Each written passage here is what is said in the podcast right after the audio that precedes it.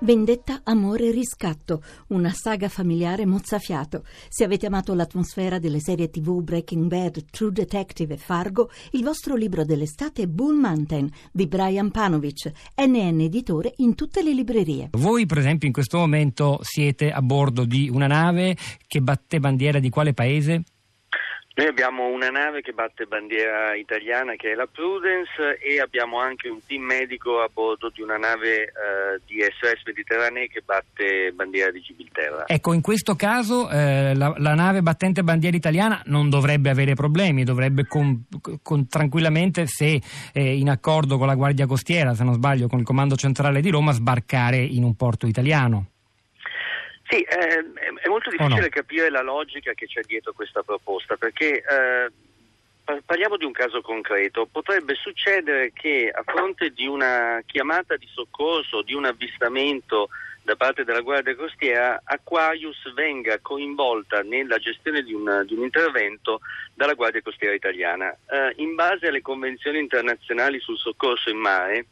le autorità che coordinano il soccorso, in questo caso la, la Guardia Costiera italiana, hanno anche eh, la responsabilità di definire il porto di sbarco, il, port, il, porto sicuro dove queste persone devono essere sbarcate. La stessa Guardia Costiera paradossalmente avrebbe anche però il compito di interdire l'accesso ai porti italiani per imbarcazioni di soccorso che non battono bandiera italiana. Quindi la prima domanda che verrebbe da farsi è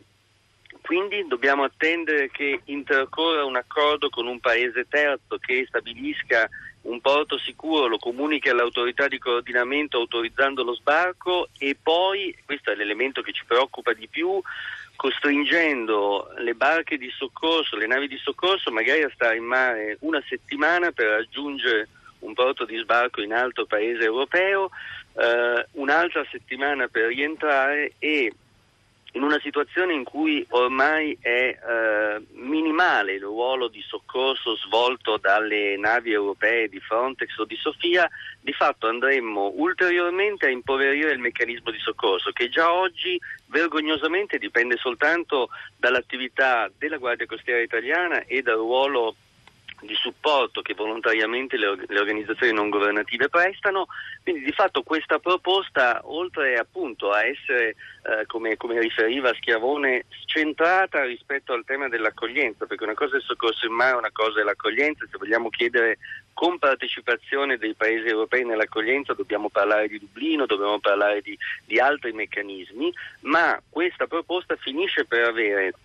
delle conseguenze inaccettabili e ciniche sulla capacità effettiva del meccanismo di soccorso di salvare Però mi scusi Bertotto, non potrebbe essere soltanto una mossa così, forse un po' d'azzardo, con una posta in gioco sicuramente alta, in grado di smuovere l'Europa prima che accadano, accadano cose evidentemente disastrose dal punto di vista umanitario, così per impedire magari futuri naufragi si possa davvero muovere qualcuno, eh, navi di altri paesi, altri paesi confinanti, magari paesi che, eh, le cui coste sono bagnate dall'acqua del Mediterraneo, penso alla Francia, penso alla Spagna, un ascoltatore ha chiamato dicendo ma qual è il ruolo della Spagna per esempio in questo momento? Allora, che ci sia un'esigenza di più Europa nel gestire il tema migrazione è inevitabile. Noi sono anni che chiediamo che l'Europa metta in piedi un meccanismo dedicato di ricerca e soccorso in mare, quindi di fatto c'è bisogno di più Europa non solo nell'accoglienza ma anche nelle attività di soccorso. Eh, che questa sia la proposta più adeguata a ottenere eh, questo risultato ce lo, diranno, ce lo diranno le cronache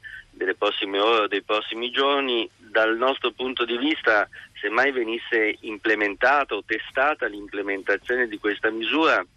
francamente è giocare sulla pelle delle persone deboli, è giocare sulla vita degli esseri umani, quindi ci sembra che ci sia o ci possa essere un modo eh, più serio, più concreto di porre i problemi a livello europeo, eh, con analoga fermezza per carità ed è legittimo e, e, e, comprensibile che il governo italiano cerchi di ottenere maggiore ascolto a livello di Bruxelles, ma credo che una proposta che è eh, strampalata dal punto di vista del diritto internazionale e discutibile dal punto di vista umanitario rischi di essere più controproducente che non efficace. Senta Bertotto, le chiedo una cosa e poi la stessa domanda la rivolgo anche a Gianfranco Schiavone. Parliamo allora di voi, delle ONG, anche se è un fronte composito, fatto di, di realtà molto diverse, con una storia diversa alle spalle. Noi conosciamo quelle più note, Medici Senza Frontiere, Save the Children, ma ce ne sono anche molte altre. Eh, eh, allora, il punto di vista di alcuni ascoltatori si può riassumere per esempio in questo messaggio di Dimitri, vi ricordo il numero 335 5634 296. Forse togliendo un po' di barca dalla costa libica ci sarà meno gente che prende la decisione di partire. Il riferimento è a quel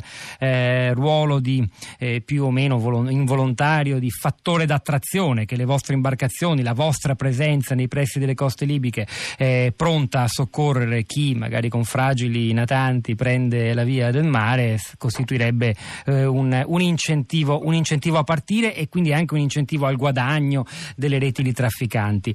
come si risponde? Perché in effetti sembra esserci una certa dose di, così, guardando le cose da fuori, con occhi profani, anche di, di, di buonsenso in un'osservazione di questo genere. No, è un'osservazione di buonsenso che nasconde però una verità che i numeri dimostrano. La, cioè? eh, la dimostrazione dell'effetto attrattivo è la più grande bufala di questi anni perché? inventata perché? da Frontex perché i numeri dimostrano il contrario, i numeri ci dicono che nel momento in cui eh, è successa una riduzione delle attività di soccorso in mare, ad esempio con la chiusura di Mare Nostrum, non si è ridotto il numero di partenze, è aumentata la mortalità.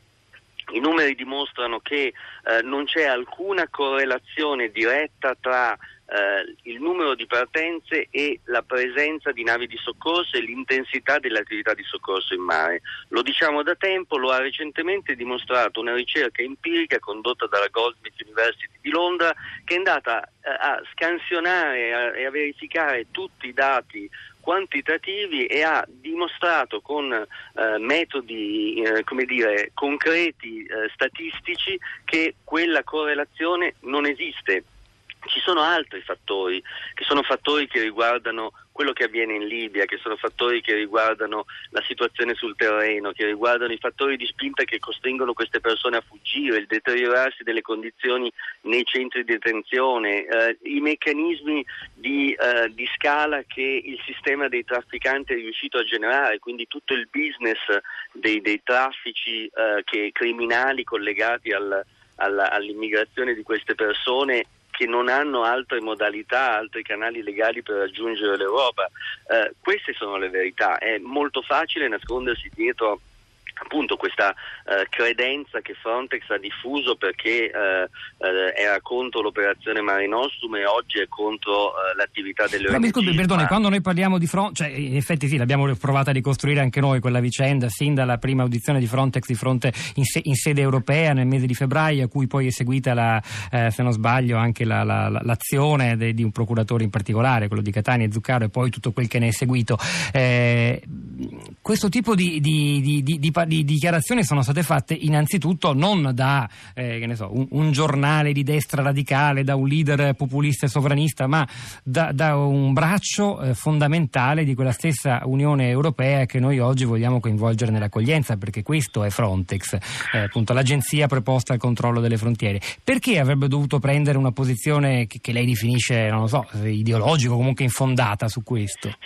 No, l'obiettivo dell'agenzia Frontex e delle politiche europee di questi anni è stato un obiettivo sostanzialmente di contenimento dei flussi, quindi di fatto... Sì, no, ma rispetto le... a voi, rispetto al fattore d'attrazione appunto, rispetto alla vostra... Non è, tanto, eh. non, è tanto, rispetto a noi perché è la stessa argomentazione che ha utilizzato contro il governo italiano per chiedere la sospensione di, di, di Mare Nostrum. Eh, è una posizione, quella, quella di Frontex, eh, basata, io non, non so eh, capire quali sono effettivamente le, le, le, motivazioni più profonde di questa eh, campagna denigratoria che è stata lanciata contro le organizzazioni non governative e non la imputo totalmente a Frontex, sia chiaro, anzi Frontex in alcuni passaggi ha anche smentito alcuni titoli, ha cercato di rettificare, quindi non, non, non, non, dico che c'è una campagna diretta nei nostri confronti, quello che è evidente è che la narrazione che si è voluta costruire è una narrazione che cercava di eh, imputare alle, alle, organizzazioni non governative o a chi fa soccorso in mare il fallimento di politiche europee che in questi anni non hanno fatto altro che aumentare le morti in mare, non sono riuscite a contenere i flussi e si sono tradotte in più sofferenza e minor capacità di una gestione regolare di questo, di questo, fenomeno che è un fenomeno strutturale. Forse si è cercato un capo espiatorio, forse si è cercato di imputare alle, alle organizzazioni non governative a cui forse viene anche data una, una rilevanza una, una, capacità di, di, di, di influenzare po- queste politiche finanche eccessiva rispetto a quelle che sono effettivamente le, le dimensioni le, le, e il potere di queste, queste organizzazioni, Medici Senza Frontiere in primis, e quindi crediamo che ci sia stata una lettura un po' politica, un po' ideologica di questo di questo fenomeno per negare una verità che bisognerebbe iniziare a dire che le politiche europee hanno fallito e dovrebbero essere radicalmente ripensate.